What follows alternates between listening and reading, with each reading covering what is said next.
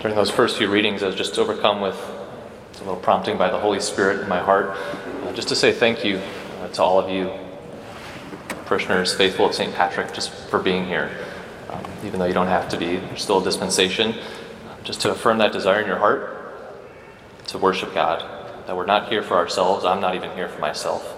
Um, I'm here to preach the word, to offer a sacrifice, and be that bridge that gives you nothing more than Jesus. So, what a beautiful message of hope that we're given today, that I think we're all in a great need of. From that second reading, the, the letter of, of John, he says, Beloved, see what love the Father has bestowed on us, that we may be called the children of God. And it ends saying, Everyone who has this hope based on him makes himself pure, as he is pure.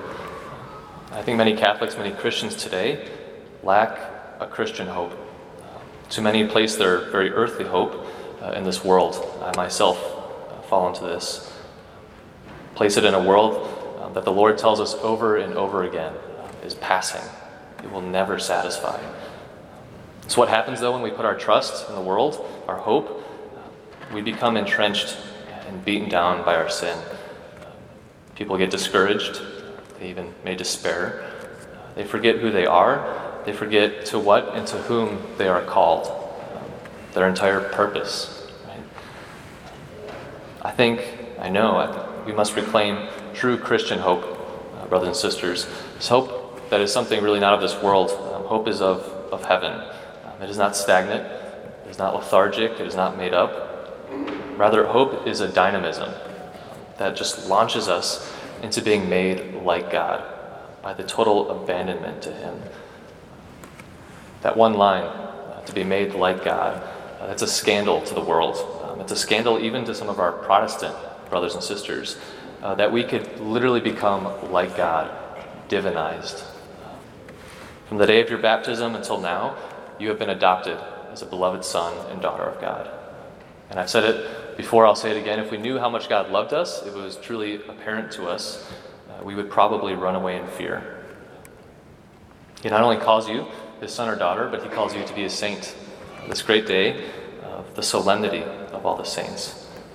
He calls you to be a saint to whom people pray to on earth, asking for intercession and help. This is a great gift. Um, it's a daunting gift if we think about it a lot.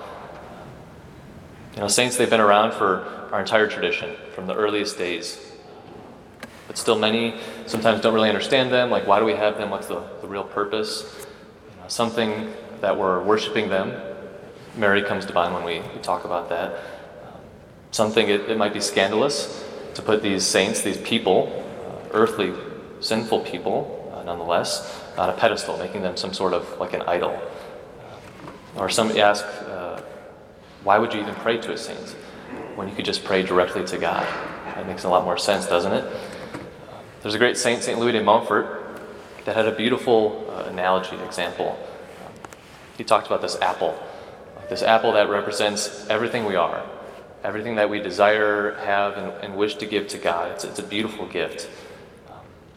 And now you could certainly give this gift of the apple directly to Jesus in your prayer, to give him from your heart. Um, and he'll accept it, he'll love it, he loves you.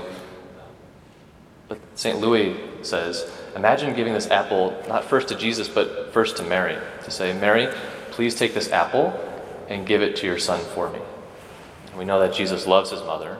Not only that, but he gave us his mother at the foot of the cross. So, what does she do with it? She's going to give it to him, but before she does that, she's going to get the finest, most diamond, you know, embedded silver platter. She's going to put the apple on it. And she's going to get this bucket of, of gold paint.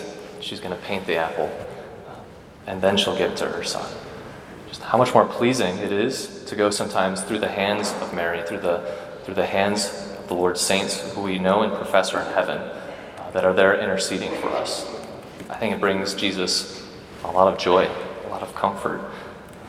So, brothers and sisters, Mary and the saints are given to us not only as great examples of people to imitate on this earth, um, of great Christian faith and hope, but they're powerful intercessors in heaven for us. Not only this, uh, but we're called to be those saints ourselves, uh, to become holy, to become like God. That should give us great hope, um, a hope rooted deeply in the Trinity.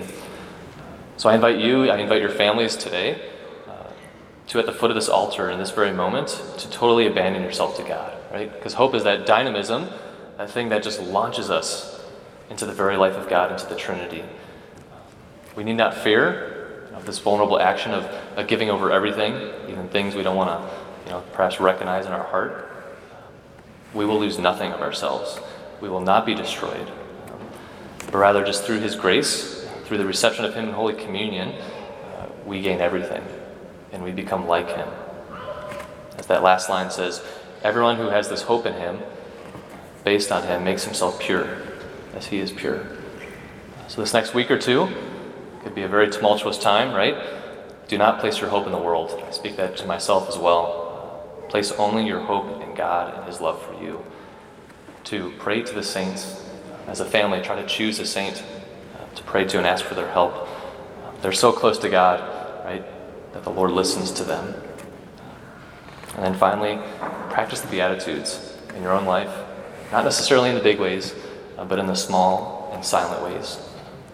Before you know it, You'll be a saint in heaven forever.